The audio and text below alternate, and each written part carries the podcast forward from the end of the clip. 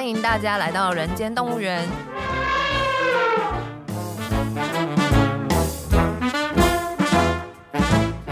这是厌世姬为了编剧工作外出取材，访谈多年政治与企业幕僚的经验，并交流两个世代斜杠者的生活与想法。Hello，大家好，我是厌世姬。大家好，我是边角料大哥。大家，哎，电视机好。我刚刚想讲廖大哥好，对，但我讲成廖大哥大家好。那我们今天要来聊什么呢？上一次聊了太多政治，对，但我们呢始终是一个职人剧，因为上次有聊到一个倒是蛮有趣的题目，嗯，你聊到政治人物做完了政治，嗯，他接着要做什么？对，我后来想了一想，说，哎，那倒是可以聊聊我的一点小经验。我确实是在中央政府待过，接着呢，我是到企业。嗯，那很多人也会觉得说，哦，那个转换不知道容不容易转换。问了我很多有关这个问题，我也承认了，那个东西调整很多。我其实人生最想问的，倒不是我自己的经验，很想要去问。要是有机会，电视机哈，有机会可以问到两个人，嗯，马永成啊，林德训。就是以前阿扁的秘书林德训是谁啊？对哦，你看大家都比较不知道他。对啊，反正那时候阿扁有很多的组织联系，我以前还蛮佩服他，我一直觉得他是一个高手，因为他会排总统行程。哦哦，那很困难。对啊，那个非常困难，尤其是总统在红的时候，嗯哼，那个不去全是得罪。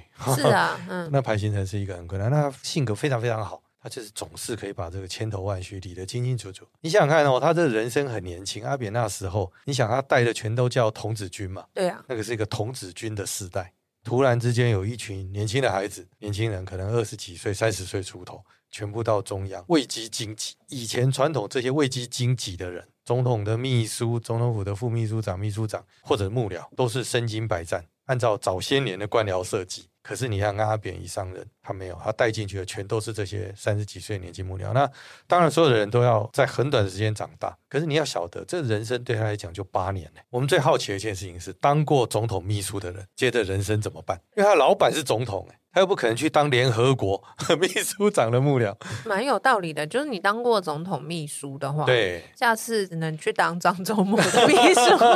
对，他会产生一个很有趣，要么你要调整，即便你到企业去服务企业，我就常常会讲，每一个人问我说：“哎，你怎么从那里做一个调整的时候？”我最想问的问题是去问这些人，嗯。因为这些人曾经都做过总统，我真不知道他下一阶段怎么办。而且他们跟总统离开的时间才三十几岁，他如何面对他下一个阶段的人生？所以他斜杠搞不好，他们更为明显要面对这个问题。当然我不知道他们的问题啦。诶，那就回到我们自己本身哈。我觉得他是要切换。我说过嘛，他就是不同结构。我们只是在不同结构里头去从事幕僚或从事工作，所以在乎的不是身份，在乎的是那个叫幕僚。嗯，就是你专业幕僚的那一个位置啊、定义啊或想象，大概是这样。所以他在转换成企业的时候，或者让我常说，其实我从中央到下来之后到企业是投履历的，到一个企业去，然后当然到了企业去，而我是去了某家企业的 CSR 的部门。请你也相信一件事，你不可能突然之间从总统幕僚哦，或者是哪一个首长幕僚下来，接着到人家企业去做总经理嘛？这个企业。的专业是什么？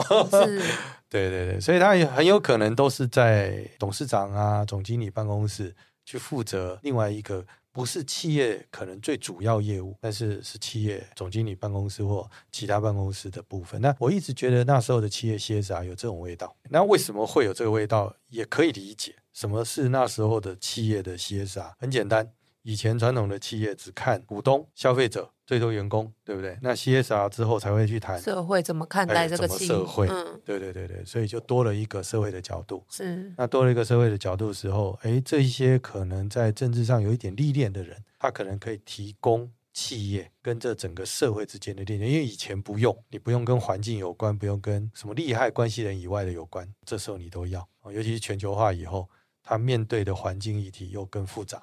诶，他就会让我们有一个转换的机会。简单讲啊，就是我不觉得，假如你一直在想你是总统的秘书，你就会很难调整。但是你假如一直是好的幕僚，就没有什么你不能够去转换的一个工作或角色。我还蛮好奇，你当时你是说你是投履历嘛？那你的履历上面都是写说曾在中央政府某部门做某某什么之类的吗？哦、我，我那时候哈，因为我实在太想去企业哈，是记得我 interview 的时候跟老板讲的一件事情。哎，我人生没有很多 interview 的经验，不过每次都非常好玩。我去的时候，其实那时候的企业也是刚开始要做 CSR，他也不知道特定知道 CSR 要做些什么。然后去的时候呢，他就问了我一下，我不知道他的想象。后来我只好告诉他一件事情说，啊，因为我有待过 NPO 的组织，待过公社的财团法人，待过政府的机构，我这人生哈，唯一还没挤满的。就是企业的经验，可能你直接这样讲啊，啊？真的，真的，真的，真的。我跟他说，我不知道我能替你做什么，哦、但是这个经验对我人生很重要。OK，对吗？老板居然接受这个说法，他想说这对你很重要，干我什么事？哦，没有，没有，没有。当然，其次还有一件事是我，嗯、这我也鼓励大家的一件事哈。嗯，其实你到企业 interview 或干嘛，它就是一个跟企业认识或媒合的过程嘛。哈，哎，不客气讲，我其实也做了蛮多的功课。我去看过这些企业的，不要说是网络找的资料而已，我甚至去看过很多评论。哦，那有些人会写这个企业的历史，是我干嘛干嘛干嘛，所以我就先假设了一件事情，这企业是我的，一样嘛，我就要去做老板的幕僚。我希望企业要是做 CSR，希望这个企业会走到哪里，我就很自然的也写了一个东西。我记得 interview 完的时候，我写了一个东西给老板，就跟他讲说，假如是 CSR，不管你用不用我。我觉得站在这个企业的角度里头，它的 CSR 应该做哪些事，哪些方向？企业是什么？我们之前也提过，企业它的定义、它的功能会改变。好，我们再讲一个抽象一点的东西。其实你可以把企业视为一个法人，嗯，法人也是人嘛。而且这个法人，我说过，它的寿命会比人长。嗯嗯。假如这个企业是两百年、三百年，它铁定比人长，所以它会用法人的形态存在。所以这个法人的形态。存在呢，他一定能就希望走到一个社会，未来的社会能让他生存。嗯，他不会希望未来的社会是要把它毁灭，所以他跟这个社会要有一个好的且有机的关系。对，他想要想的模式是我怎么走到下一个社会，嗯，而这个社会如何一起创造，不管是现在的人跟谁合作来创造下一个社会，这个社会里头会让他自己活得很好，所以他能就是一个自己发展必须想的事。嗯，他一致就很重要，不是做好事。最怕的一件事情是哈，某个企业在做 CSR，他做好事。什么叫做做好事？嗯，我举个例子好了。以前我在企业的 CSR 部门里头，我最常遇到的一件事情是，很多大学，嗯，他会希望，哎，对啊，他要跟企业募款，嗯。然后他就赶快有一个 email 的信寄来给我，到现在我们还是会收到。嗯，然后就讲他，他说：“哎呀，我们这个事情做了什么东西的价值啊，噼啪啪，所以很 知道你啊对公益呢非常热衷哦，然后呢，你一定呢希望你能够支持哦，大概是这样。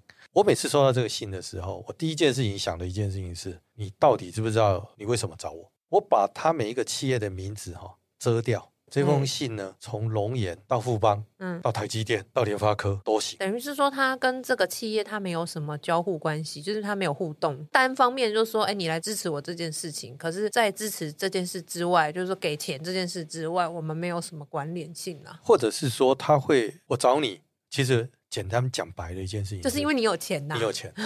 这件事是他后面没讲，嗯，但是你一看这封信头就知道的。为什么？因为你从头到尾都没有讲非我不可。为什么？因为你不用了解我，你也不会觉得说需要跟我多说些什么啊。你反正你就是一种广发的方式，就去看什么企业五百大，接着就是啪五百大出去，五百大出去没有回应的时候，你想自己得到一个很自我安慰的结论。你看嘛，他都没爱心，都没有爱心，都很市侩，他都不愿意捐钱呀。可是他没有去思考第二件事情是说，你怎么没有去想过？你应该告诉我的是说，我看过你这个企业。为什么我这件事情必须要找你？因为我觉得你这个企业里头，在某些事情里头跟我有一致的想法，所以我才会希望跟你合作嘛。嗯、我们总要从个性相合开始嘛。这个也没有很复杂，你从来没有开始想要我理解你，所以你来的模式里头就看我的钱，所以我们的结合一定是因为金钱。那好，即便创造了一次性的结合，我们也会因为个性不合而分手。是啊，你没有去看过对方是谁。可你谈恋爱不会这样，你谈恋爱就算这样，你也不敢讲，嗯、对不对？但是基本上来讲，就是说你从来没有去理解过对方，所以你没有办法去假设。我那时候去找老板的时候，interview 的时候，我第一个想法是先想，不管我是不是你的幕僚，我必须站在你的角度去想。假如你不是我，你长久的发展，你做这些事情对你来讲还是相对比较好的。我就提出我们的建议嘛，因为我们喜欢的东西很简单，就是一致。你要像你自己。做让人家觉得不会唐突的事。嗯嗯，那不能你就必须解释你的转换，为什么我要做这个？对，你的转换要有个解释，嗯、不能你会觉得这个世代所有的人，你会把群众当笨蛋，这是群众最不能接受的一件事。嗯，就你以为你做了什么，其实没有。那当然，这个世界运作也很有趣啊。有时候你跟他之间啊，因为就金钱结合，金钱结合就会产生一种误解，所以你会看到那一个募款的信的下面，通常会有一大段，只要你捐十万。我就让你的企业名字挂在哪里，捐二十万挂哪里，捐三十万挂哪里。好，那是卖东西耶，卖东西，它叫交易嘛，它不是准备走到未来的世界，不是携手的伙伴，而是一次性的交易。而这交易下去之后，就会互相误解，不断的误解，说你看这些四块的企业，就是为了行销，所以为了买一个名字挂在哪里。对，可是好，我们再冷静想一下，哎，你假如你是那一个企业主，真的相信，你想想看。征战全世界的大型企业会相信跟你举办一个活动的一个记者会的一个名字，然后他就会被大家所认同，卖东西就会卖得好。你觉得有这么神奇的事情？其实他应该是不在乎，他根本不在乎嘛。我就说那个整个的过程都是不断的误解，后来是互相，你也不要说欺骗了，大家是便宜行事，就说啊，我相信你一定这样。很多的企业回头去看这些合作人，比如就讲说啊，你怎么做也都只有这样。你那件事因为跟他本业哈没有办法挂钩，嗯，他就很难感动，所以一次记者会完，你下一次再来，他就想说，嗯，好像只有这样诶。那后来之间就不会有长期合作。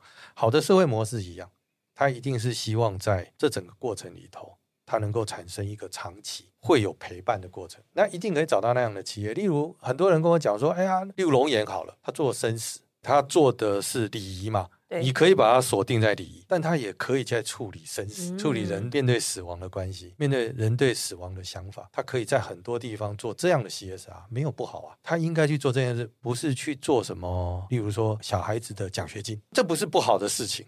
但是你去做奖学金，跟你的企业本质到底有什么相关？就好像比较没关联了，对不对？还是龙岩集团去补助去听交响乐？嗯，总要讲个道理吧。是对不对？哎，他可以做去听莫扎特的安魂曲啊！对，你假如是这样，那就是他很清晰，他觉得生命需要怎样，是或者你提早面对什么？嗯，我觉得这会整个社会好。就是说，龙眼希望面对死亡的这个环境会变成什么样？那这样的一个 CSR，我们找到合作，他能就可以很正向。但是还可以找到合作的对象，对，按、啊、你说啊，那个老是去让他去做其他的，所以他某些企业会是这样，例如龙岩集团去净滩好了，你也很难想象为什么。哎，可是我觉得可以耶，哦，真的、啊、也可以啦，也可以。基因德嘛，哦，对，好，基因德是一个好事。问题是基因德这件事就跟世界大同，我觉得是同一等等级的。哦，你做某件事都会推到那里。只是很远，就是做好事，广义的做善事啦。对，你所有的事情都是善事这样子嘛。嗯，都对世界好。嗯，可是到底是什么非你不可？嗯哼，好像这件事情。所以它的重点应该是在于说找到自己价值嘛，就是说找到你的那个 niche，就是什么事情是非我不可。然后如果我们用这个非我不可的事情去做 CSR，就会有很好的效果，是这样吗？我再给一个哈，当时候的小撇步。嘿嘿，什么小撇步呢？我们要是曾经曾是从事过政治幕僚的人，或者政治工作的人，其实你跟商业界最大的不同一件事情，我说很简单，你会赚钱。嗯，你是用钱如何赚钱，如何吸引消费者把钱拿出来。我们的训练是赚人，因为是票嘛，票就是人嘛，嗯，票的人的行为，所以我们极大化的结果是我们要有最多的人支持你，这是不一样的概念。对，这确实是。好，好，来来来来。下面一段可以当笔记抄下来。哦，好，大家笔记拿出来。没有啦，开玩笑的。你要知道哦，那个投履历的人哈，想办法要进。第一件事情是告诉老板说，你不管用不用我哈，这些功课我都帮你做了。哦，这是第一个嘛。嗯。第二个，你去的时候，他一定会想说，那我为什么要用你？对不对？你不能跟他讲说，我可以替你什么行销或什么什么的。你讲半天那种东西，他可能不觉得他有需要。嗯。所以我就告诉他讲说，你的习惯是这样，我的习惯是赚人的事，赚钱的事情哈。你想想看，一个企业拥有一个部队，例如 Seven，他从那个 Seven Eleven 的站长开始，每一个人都有他不同的目标。他今天看今天的营收，后面有后勤，后勤可能要看一个月，看趋势，有到总经理要看一年，有到集团。你为什么要找 CS 啊因为你要看二十五年嘛。所以我不可能在短期，因为短期的目标你不用找我哦，因为都是一个形象的问题，所以它影响的是比较长的，不是短期的嘛。对，第二个我也是这样讲的。另外一个原因是哦，你不能拿一般的 KPI 算我。嗯，就我们的概念是，我希望你让整个社会支持你，会以这个企业存在在这里为荣。举例来讲，我不敢说易美一定是。但是他某些时候被提到的时候，人家会认为哦，就很正面啦，就是他形象呀呀呀，你会觉得存在在这件事情良心嘛什么的，也不完全他本土啊或什么，嗯、就是说他有一些符码跟整个社会是对话的，是。那不见得是要买意美的人，嗯嗯，而是这个社会对他产生一种认同嘛，嗯，对对，那所有的 CSR 理论上该做的是这件事情，这就可以理解嘛，所以他就要往下走，所以我就跟他讲说，我们的训练是赚人的人，所以我们帮你看的是二十五年后的世界。那是你有眼光，所以你才会有这部门，对吗？因为你不需要找我来去做站长的工作嘛，对，好像不是嘛，嗯嗯，对。那我觉得，那第二件事情就跟老板说，我们唯一会做的一件事帮你赚人。他说：“那赚人有什么用？”我说：“有一天哦，你要是要选总统，他就会有机会。郭台铭嘛，对啊，郭董要选总统，我现在是以下跟郭董喊话，嗯，他今天要找这样的幕僚，你要选总统，我帮你找人，那平常就要找人。”不能突然要选总统才要找人，平常就要找人。那老板就会讲一句话，很多老板一定会说一句话啊，我又不选总统，这一句话也很关键。嗯，我就告诉他一句话说，说找人是我的工作，选不选总统是你的决定，我不能因为你没有这个决定，不帮你把人找到。所以我们先把他做好了，要选总统。不是，你可以决定说我不选总统嘛？对，这是你的决定。作为一个老板，你要这个决定。作为幕僚，不能不替你准备好。嗯，所以准备是我的工作，决不决定是。你的责任。这样讲起来，我觉得很有趣。就是说，一个就算我现在是一个议员的幕僚好了，就是一个好的幕僚。我想的是说，我老板总有一天是要选总统的，当然，当然，对吧？哎，叶志金，你好聪明哇！这个好有趣哦。我以前哦，真的要写笔记写下来，我觉得这个很关键。不是因为我们要做幕僚，你不会只想要做到我刚刚提的嘛？你不会想要做三十岁到三十八岁嘛？你会希望这一个老板哦，沿路打怪。哦，沿路这样上去上去，所以你也希望他有个进程，嗯，而且这个进程还不能太快，像那个阿扁突然之间当总统，八年就玩完了，浓缩就是精华，嗯，对不对？可是你又会知道 三十八岁以后到底怎么办？嗯、你要开始调整。假如他延长他的寿命，慢慢打嘛，从什么台北市长，嘿，来打个内政部长，最好是这样嘛，就一个层级一个层级打上去。你想想看，你一个幕僚能够规划，能够调整。他的学习时间跑道会比较长，也比较稳定嘛。我很谢谢陈瑞敏在的那些时间，因为他确实给很多年轻人突然之间就进到中央，嗯，搞不清楚这种状况哦，就开始打仗，嗯。但那个过程的压缩，学习是短暂，但也很残忍。当然事后回来都会讲，说哦，这一个过程中间成长真的很快速。可是老实说，你说大家都准备好了没有啦？嗯。他就是边打边学，一边摸索一边学啦。我印象中间非常清楚，刚刚好政党轮退的时候，我们因为我们就接了政府的一个公社财产的单位嘛，我们就要去中央银行。大家一般人大概不会有去中央银行有业务办理的关系，我们要去中央银行办账号的储蓄账号的转移，嗯，因为政党轮替嘛，他要去做一个转移。然后我就有一个概念，年轻人都有这个概念，他想要概念说，哦，那个银行哦，一定会想办法折磨你。那银行最会折磨你是什么？先给你一张单子，然后叫你填，填完你带回去，嗯，填完之后来跟他说：“哎、欸，这个住址要填，要拿回去。”来来回回两个礼拜，这是我们一开始传统对于官僚体系的想象。好，解决这个问题最好的方法是什么？你知道吗？带的所有的章，我一个人哦，嗯，带了三颗章，嗯，老板的章、董事长的章、单位的章。我想说，我把章全带齐，我当场办。我看你怎么刁难我，嗯，我马上说你要什么章，我马上有嘛，都不用回去，哦，身份证什么都带些。我自己以为很聪明呢，我就带着这些东西就跑到中央银行去。中央银行也确实是一开始就说，哎，你这个地方要填，我填，他填，然后哎，这个地方要盖章。后来我就从我口袋里把三颗章放在他前面，说你要哪一颗？你知道他非常的惊讶的一直看着我，然后就摇头，哎，他真的讲出。三个字，童子军，真的真的真的真的，你你要晓得那个年代，那时候你几岁啊？二十几岁啊，快要三十。嗯嗯嗯。我一开始一听，我还愣了一下。嗯。他跟我说：“哎，知道吗？你现在是全台湾哦最有钱的人哦，因为章都在你这里啊。嗯。你要是突然卷款潜逃哦，对啊，那个上面的人居然就把章给你。不是嘛？你草莽，我就常跟你说，没有人，每个人去的时候。都在想快，要有效率，然后都会觉得人家一定会折磨我们啊、嗯哦，所以我们就想尽最简单的方法。你没有考虑到那一些避险呐、啊？我常常拿这个经验跟回来就开玩笑，你知道吗？他跟我讲完的时候，他跟我说：“你现在离开啊，这一段时间你突然离开，谁都拿你没办法。嗯，因为所有账落在你手上，你领完就走。哎，哦，我跟你讲，那一天哈，我所有事情办完之后，坐计程车的时候。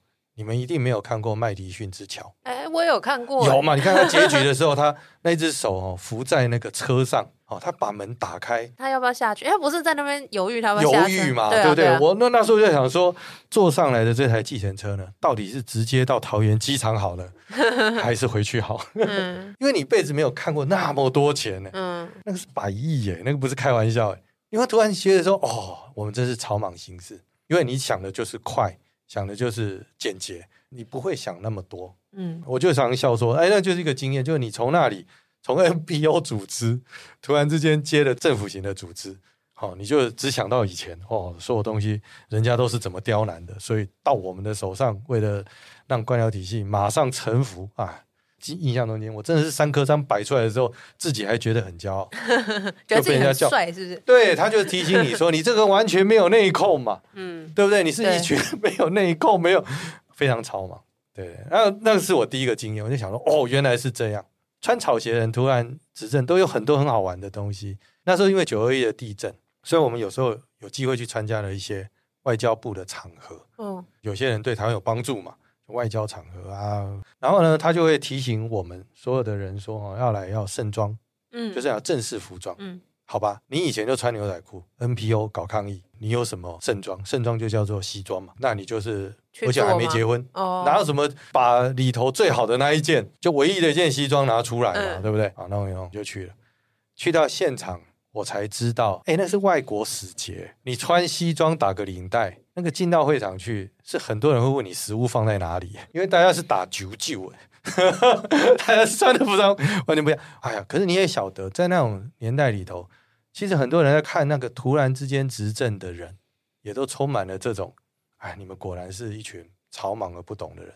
可是他确实需要时间教化嘛，嗯嗯，因为我们没有这个经验，我们怎么会知道那样的环境原来长成这个样子？嗯所以他也是一个压缩学习的历程。我们遇到好多这种有趣的质疑，懂行政是什么，但我们也很愿意去做调整。所以一样啊，到企业就调整嘛。我就会鼓励人家说：“你带着你所有的经验，对，你要让人家相信你前面的经验是对于后面的经验有帮助，就是有累积了。”对，不然人家为什么要用你？嗯、对。第二件事情哦，不要轻易的去讨好人家。例如说，你就不懂，你不懂营收。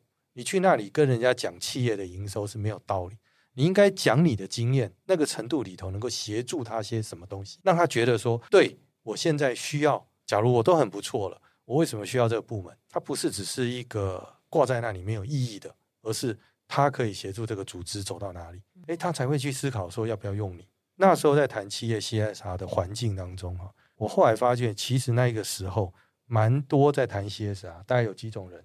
会走到这个领域里头，一是记者、主播，大部分是这样，因为他懂社会沟通嘛，他们在做的事情就是在。所以我们的竞争对手是这个。老实讲，我不知道有没有政治幕僚递履历了，但是我一直鼓励的是说，其实你说这个转换会没有道理，不会，是你态度，不然这个转换其实对于企业跟社会或政治互相的了解，他也不会让企业永远相信说啊，我就是给钱买断啊，政治现金，这都太简化的一个社会沟通。因为所有的社会沟通里头，沟通的对象不会只有政治人物，一定是社会大众。因为政治幕僚进企业，除了做 CSR，还蛮常做政府关系啦。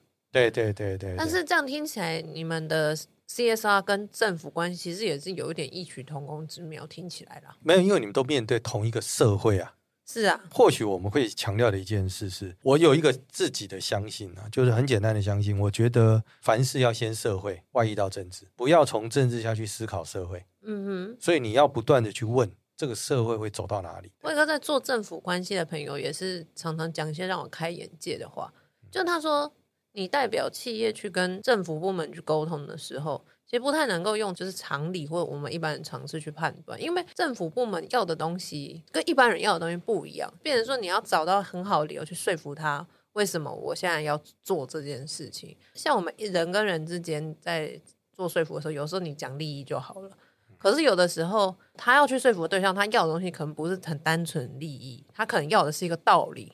或他要的是一个价值。你要展现出来的能力，就是说我如何去看出来他要的是价值或者是道理，然后我怎么样给他他要的东西。哦，因为政府一样嘛，因为他今天存在，他不会只有利益。对，因为政府不会说他要钱嘛，他不会，他不会。就像我常常在讲说，我们讲一个简单的例子好了，我们都在讲电动车好了。嗯，你讲到电动车，用环保的角度去看电动车，你就会觉得说，哦，电动车。真的很好，很好。可你没有忽略的一件事情是，传统的油车有一个它本来既有的社群。嗯，你一个国家转弯哈，国家真的不一样哈。我再举一个简单的例子哈，跟我以前的经验有关。你做 NPO 的人，传统去做社会运动好了，他基本上来讲，他是要求整个政府去做哪些事。嗯，他某些时刻不会自己先设计好全部的方案。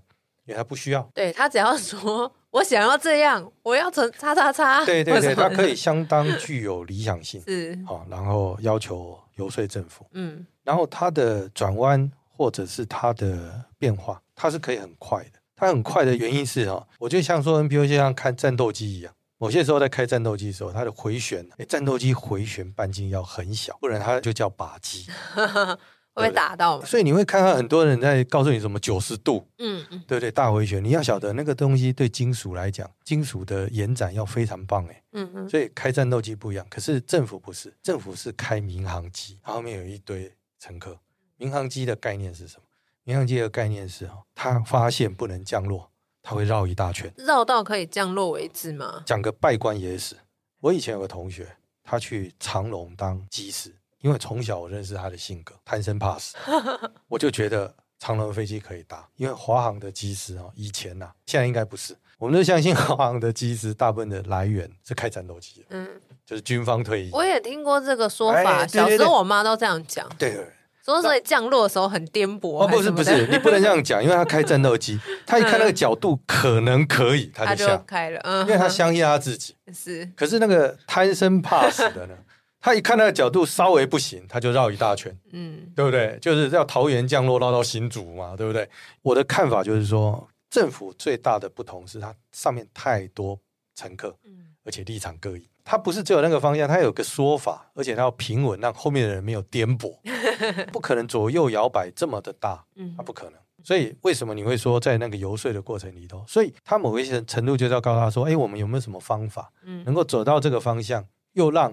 原来的人能够慢慢缓步的离开他的产业，缓步的下降，你才会觉得说这是一个好的政策，而且这两边都是票啊。不是拿个利益就可以解决的问题。对，所以就是要如何实现价值，其实放在国家角度来讲，确实是困难。其实刚刚电动车就是很好的例子啊。我们大家都知道，就环保角度来讲，我们都知道这是一个趋势，也是必然要做。像不是都什么二零五零要禁零吗？是二零五零还是二零？净零排放？我忘记时间了啦。但反正就是有个净零排放的一个目标，我们要去达成。对对对。就我们这个一般宿营角度来讲，当然会觉得说，哦，这样很好啊，碳排放减低嘛，什么之类。可是对于产业的冲击，就是我们不会去想到。可是你。作为政府的角度，作为国家的角度，你就必须去考虑这些事情，不然这样子要大批的人要失业，要怎么办呢？所以我常常讲哈，在从事政治或者从事工作的时候，嗯，倒有一件事要放在心中。我觉得啦哈，所有你觉得好或者是你觉得正义的事情，它都有得利的一方，它不会只有真理，因为它要是全好，我们无需讨论。是，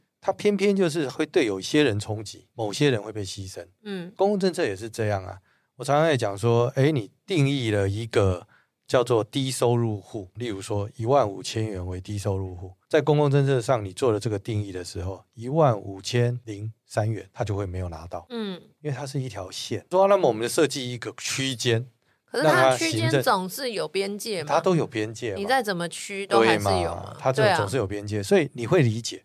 那你当然想做好人嘛，你会想说那我就调高，可是偏偏人口的调高，尴尬的是。它不是等差，它可能是等比，所以一调高，那整个的预算就又不一样。是，所以公共政策它永远在摆荡在这些之间去做一个选择。所以很多电影在讨论这个事情呢、啊，我记得应该是一个英国片吧，还是什么的，反正就是有有一些国外电影就是在讲公共政策，例如说中低收入户或是这种的补助是必须符合某个条件，然后他刚好这种电影通常都是一个极端例子啦。就这个人，他可能就是真的情况很悲惨或什么的，但他就刚好某一个东西不符合，然后他就去跟政府在那边争辩或什么的，然后人家就说啊，规定就是规定啊，就真的不行这样子。所以就是电影可能就是会凸显出这种制度上面的荒谬啊，就是诶怎么说，就是说政策对僵化了，政策没有办法真正符合每一个人的需求。可是我觉得这也是现实啦，因为。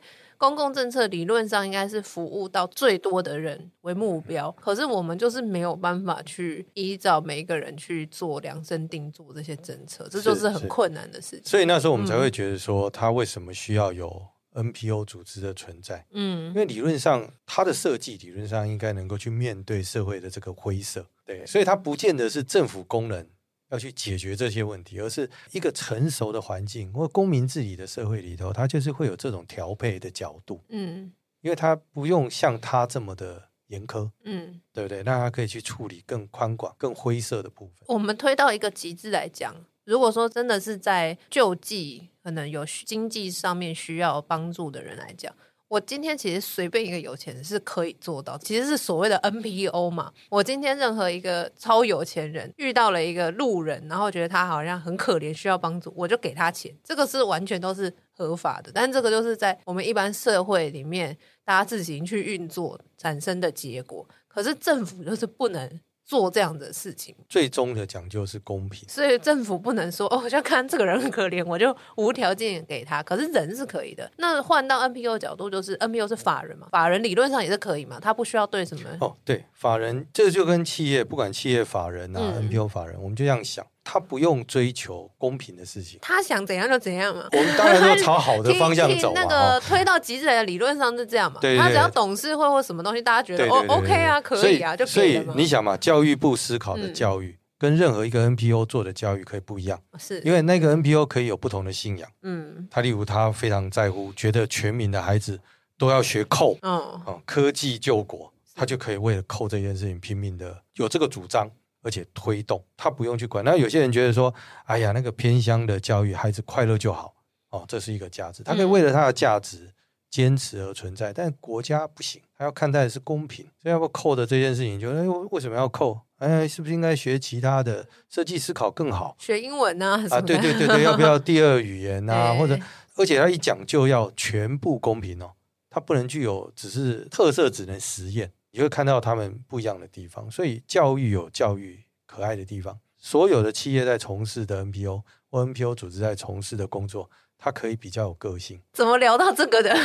对，因为我们就每次聊聊聊都会不知道聊到哪里，要纯聊天。本来不是在讲幕僚，那、呃、后来在讲幕僚，讲 OK OK。但是今天有提到一些啊，关于那种他转换职场啊，或者是就跟你做任何事情大概无关。简单讲，就是说你要去职场要去应征一个工作，大概有一个态度是重要的，你要让人家知道你来了可以，可以提供什么，可以帮助人家些什么。那我有多了解你？哦，你有做过功课没做过功课？老板非常清楚，他只要聊两句就知道，你可能连我的简介都没看。他再聊多一点，发现说：“哎呦，你对我的历史竟然知道。”他一定很好奇，你为什么会去知道这些？第二个，你竟然还把他的未来讲一遍给他听。那我也先讲一件事哦，是提供给大家，很多人都会上网搜寻。我记得我有一年遇到光宝或人保董事长，我就不说他名字。我遇到他的时候，我说过嘛，我一直不晓得他是谁，想要跟他亲近。所以那个清静的过程中间，我就上 Google 查他，发现他是卖计算机最好的公司。所以我见到他第一句话就告诉他说：“我知道你们计算机卖得很好。”就完全没鼓励到他，因为他告诉我说：“孩子，我是做运算的。”哎，这个就是他在提醒未来，你出现能对他的未来有多少帮助？因为我们是要一起走到未来嘛，不是我给你一份钱嘛。让你过现在的生活，所以在你任何进职场或你想要去应征任何哦，例如说去当政治幕僚的时候，我希望你花一点时间理解你的老板。理解他的背景，理解你出现之后能够互相支援彼此，可以到达哪里，这个大概是非常重要的。我们这一集的标题可以下个 tag，就是求职心法之类的。是是是，也没有啦，对，我们经验没有很多，不过老实说，确实是，就是我会将心比心，就是一个过程。嗯嗯，所以你要先去理解他嘛，你先想，假如你是这个企业是你的，你希望他到哪里？那老板会从跟你的对话当中知道那个感觉。感谢廖大哥这次给了我们很多求职的 paper，我相信听众朋友来说应该也是很好的帮助。谢谢大家。那我们今天节目就到这边喽，那我们下次再见，拜拜，拜拜。